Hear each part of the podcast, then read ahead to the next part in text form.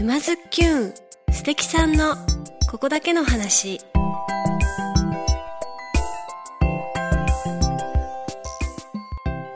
皆さんこんにちは。沼津きゅんナビゲーターのまゆかです。静岡県沼津市よりお届けしているこのポッドキャストは人生を楽しむクリエイターにリレー形式でインタビューしております。今回はいつものリレー形式ではなく私たち沼津きゅんのスピンオフ企画ということで、えー、沼津きゅんメンバーキャプテン菅沼さん。よろしくお願いしおます。願いします。ホッシーの生みの親小泉さん。よろしくお願いします。お願いします。ひものミュージックマリさん。よろしくお願いしよます。ろしくお願いします。そしてナビゲーターまゆかこの4人でお届けしたいと思います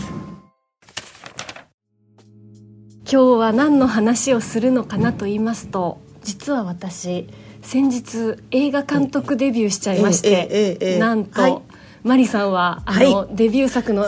映画上映会にも来てくれたんです行ってまいりました。ねうん。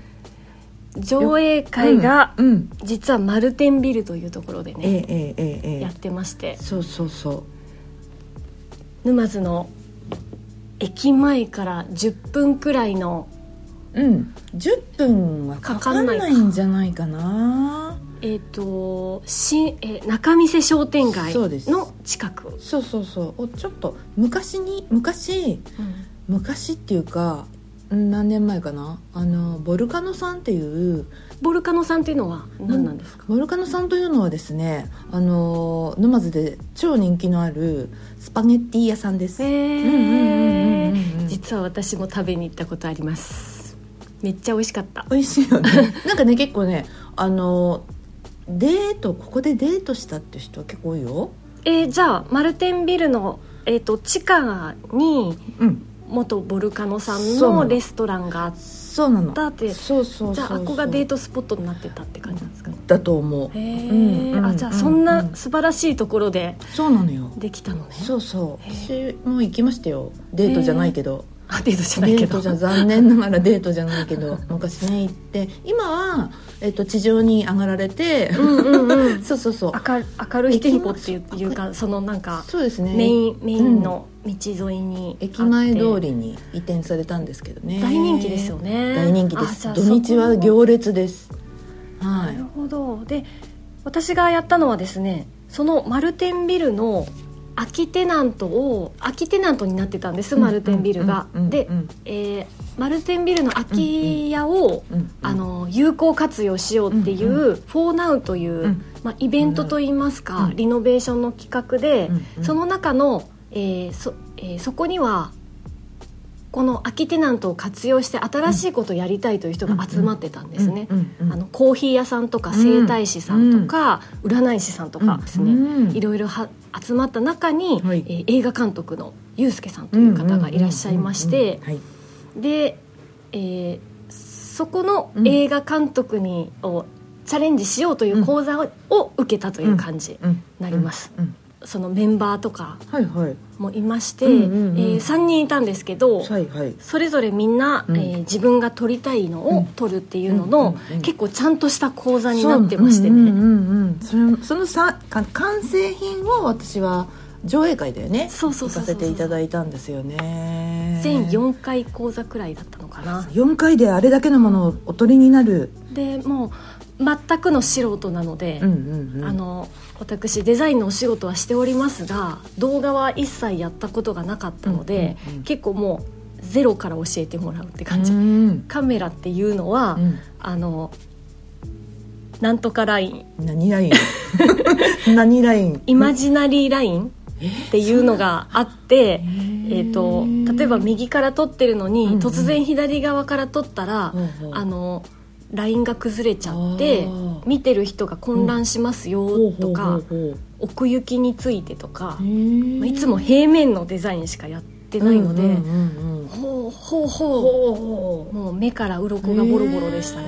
へというので最後そういうことか。3, 3分のええ短編映画を完成させたと。ーはい。拝見いたしました。あ本当ですか、はい、でそのそれぞれあのえー、とみんな映画監督をされた方がその別の方のあの俳優さんもされているっていうそうそうそうそうそういうスタイルでまゆかさんはね風子さんでしたよね。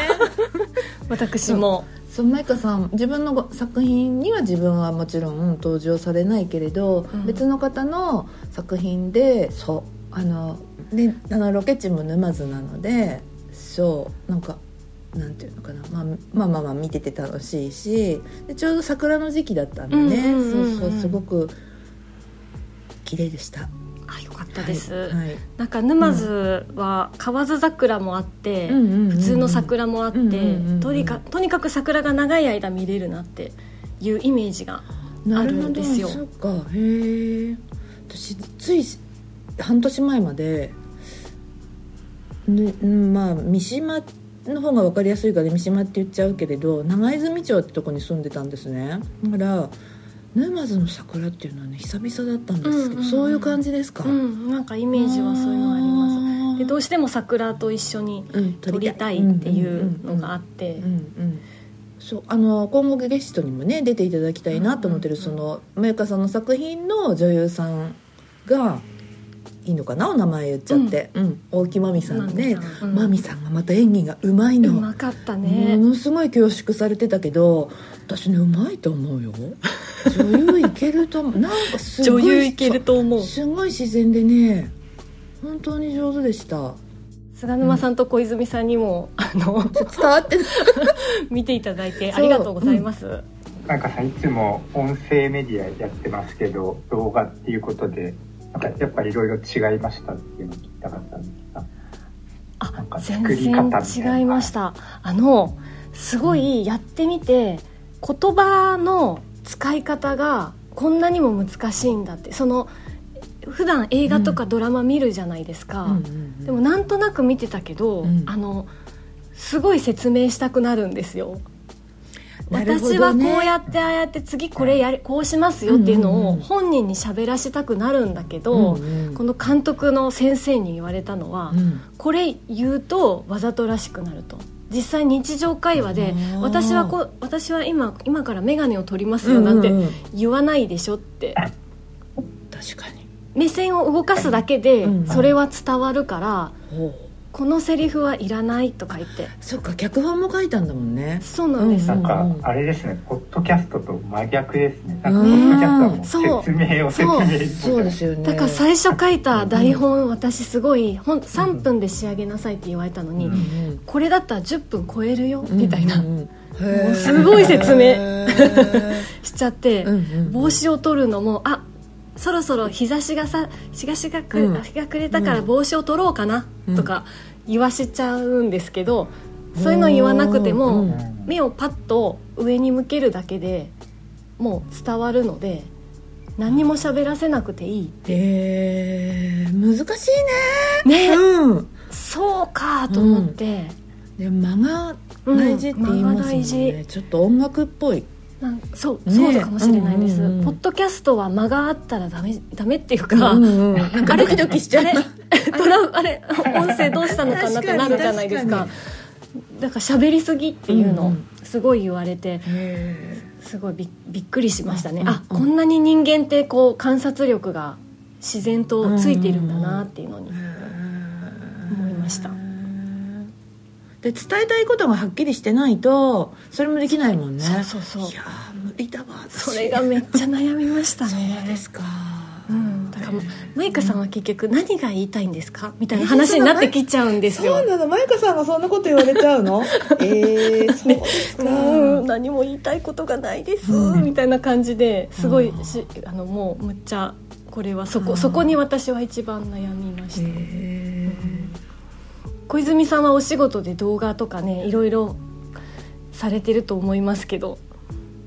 うん、そうですね。ーうん。あのまあずっと前からまあ本業はまあデザインですけどパッケージデザインですけど、うんうん。まあもちろんねビジュアルもやりますけどあのムービーとかもやりますけど、うんうん。今おっしゃったように説明しすぎないっていうのはパッケージデザインにも全く通ずるところが。へえなんか例えばですよ。これはこってりうまくてチャーシュー3枚でネギも入ってますとかって、うんそんなこと別に写真見れば分かることじゃないですか、はあでもそれを全部言いたいっていうのが作る側つまりまあ例えばマーケティングの人間だったりとかするんですけど、うんうんうん。そんなの説明したってそんな別にね他の商品と比べてもそんなアドバンテージあるわけではないのでうんうんうんそれなんかよりももっとビジュアル推しの強いビジュアルつまりしずる写真とかね。うんはうん。ガツンと見せる方の方うがんよっぽど重要だなと。だから今ねあの皆さんのお話を聞いていて思ったのは、うん、結局はそうかなと。うん。でもラジオも結構間とか大事じゃないですか。ねキャプテン、うん。大事だと思います。はい。わかりなんかずーっとなんかベラベラみんなが喋ってると、なんかうちわだけの話会話になっちゃうんで、うん。あくまでもラジオもその向こう側にリスナーがいるのでうんうんやっぱりそのなんでリスナーとの掛け合いみたいなのって結構意識するじゃないですか、うん。うんうんうん。なんで今言ってたように日差しが眩しいから帽子を取ろっかなとかっていうのは本当にね。まあ、まあそれはそれでなんかずっとそういうふうに説明臭い話もなんか例えば「鬼滅の刃」とかね。うん。全然そうだやたらね炭治郎が「ここはこうだ」とか「ああだ」とかって説明ばっかするじゃないですか。うん。うんうんうん確かに。アニメは僕はねホニャララだとかね。うんうんうんいろいろずっと言ってるじゃないですか。うん。戦ってる間でも。うんうん。あれ最初強烈な違和感あったんですけどへ僕はねうん。世代ではないからうん。思ったのかもしれないけどあれはあれで今はあ新しい表現だなってすごく思いますしうん。うんなんかすいません。脱いやでもわかるわかる。アニメとかってめちゃくちゃ説明しますよね。うん。でも技の説明とかうん。あれなんかね面白いなっていつも思う。死にかけてんのにめっちゃ喋るじゃんみたいなね。それはそれでなんかアニメの世界観がありますよね。うん。そうですうんうんねうん。なんか主人公の心の声と実際相手に伝える声って違うけど、同じ次元で表現されるじゃないですかやっぱり、なんかそこがねあのやっぱりこれは心の声だっていうビジュアール表現して、これは敵に対してリスナーに対して、まあ、例えばお客さんに対してっうん。ていうのがまあ差が分かればいいと思うんですけど、うんうんうんうん。その差をピックアップできなかった、まあ、こと鬼滅に関してはですけどね、うんうんでも今はもうすんなりとあこういうスタイルだっていうのを理解した上で見れ見るので、うん。すごく理解できる。へえあうんなるほどね。うんうんうんこっちも理解する。あでもそれも言われました。あその？うん。えっと例えば映像でも、えー全部説明するうん。例えば携帯見るってなった時に、うん。顔映してうん。あ携帯映す携帯画面映して、うん。文字アップにして、うん。うん。心の声を流してってするんだけど、うん。えっとそれをやりすぎると、うん。なんて言うんでしょう、この見てる人をうん。バカにしてるわけじゃないんだけど、そのああなるほどね。その、うん分かってるよそんなのって、っていう心理が働いちゃうっていう。からうん。逆に、えっともっと雰囲気を良くしたいんだったら、うんうん顔だけにして、うん。あのさりげない仕草が奥でなんかあ携帯を切ったのかな？みたいなうん。感じにして、その人の表情だけを追いかけるとかの方が、うん。ムードがこう出る。難しいねとかっていうのうんがすごくたくさん本当に数秒のうん数コマの間にすごい技術が入ってるんだなと思ったらう。んもうテレビ見てもあこれこれこれほらこれあのイマジナリーラインみたいななんか覚えたての言葉を使いたいんですけどなんかあこれもだあれもだってなって。うん意外とセオリーがあるんだなっていううんうん。映像って。見方が変わったってこと？うん。意外とちゃんでどんな映画見てもどんなドラマ見ても、うん大体そのセオリーに沿ってたりして、ほうほうわあすごいみたいな、いやいや。なるほどね。でもなんかありますよね。そういうなんかこう知的にちょっとうん。あの情報を入れるとちょっと本当に見方が変わっていくっていうのはうんあるもんね、すごいついやっぱりあれですよね。さっきの話の続きですけど取扱説明書みたいなデザインを作っちゃったりとか、うんうんパッケージデザインなのに、うん。取扱説明書みたいなデザイン作ってどうすんだみたいな、うん結構あるじゃないですうか、ん多分ね映像もそうだと思うんですよ。うん。やっぱクイックマニュアルぐらいまでにやっぱり、うん。なんですかね。まとめるっていうか？はしょっていかないと、うん。あむしろがっつり作ったものを取説明クイックマニュアルみたいに簡単に分かるようにいらないものをどんどん省いていくみたいなうんうんうんなんか深いすごく話。感覚的に必要なのかなっていう。う今お話を聞いてて感じました。うん。本当だから答えを出さなくてもいいんだよっていうところがあるんですよね、うん。なんか広告系とかって、うん。これだみたいな、うんうん。答えを一番頭にボーンみたいなとこがあるんですけど、うんうんうんあのこういう、えー、とドラマとかじゃなくてこの映画を作ろうっていう企画だったので、うんうん。映画については答えはもう観客に委ねてしまってもいいんだよっていううん。のがああるのがすごくうん。新鮮というか、うん。ああなるほどと思って。うん。うん。なんか私はこうなんですって言い切らなくても、うん。あとはお任せしますっていう感じで、うん。この先どうなるのかな？うんうん。みたいなのは、まあ、あのお客さんの頭で空想してくださいみみたいな、うんうんでは今後の展開として我々、うん今、うん。映画の話しましたけども、うんうんうん。うん我々としてはね、うん。そのね全然違うっていうのかな。伝えたいことがあって表現方法が全然っていうか、まあ、似てるところもあるけどちょっと違うその説明をすごくしなきゃいけないっていうのとその説明はいらん。でも伝えたいことはあのあると、うんあるっていうか、うん同じだとしてそのズッキュン的にもなんだろうこのドラマをうん。そうズッキュンドラマをズなんかッキュンドラマを。作っちゃうっていうのはいかがかな。ねムービーで？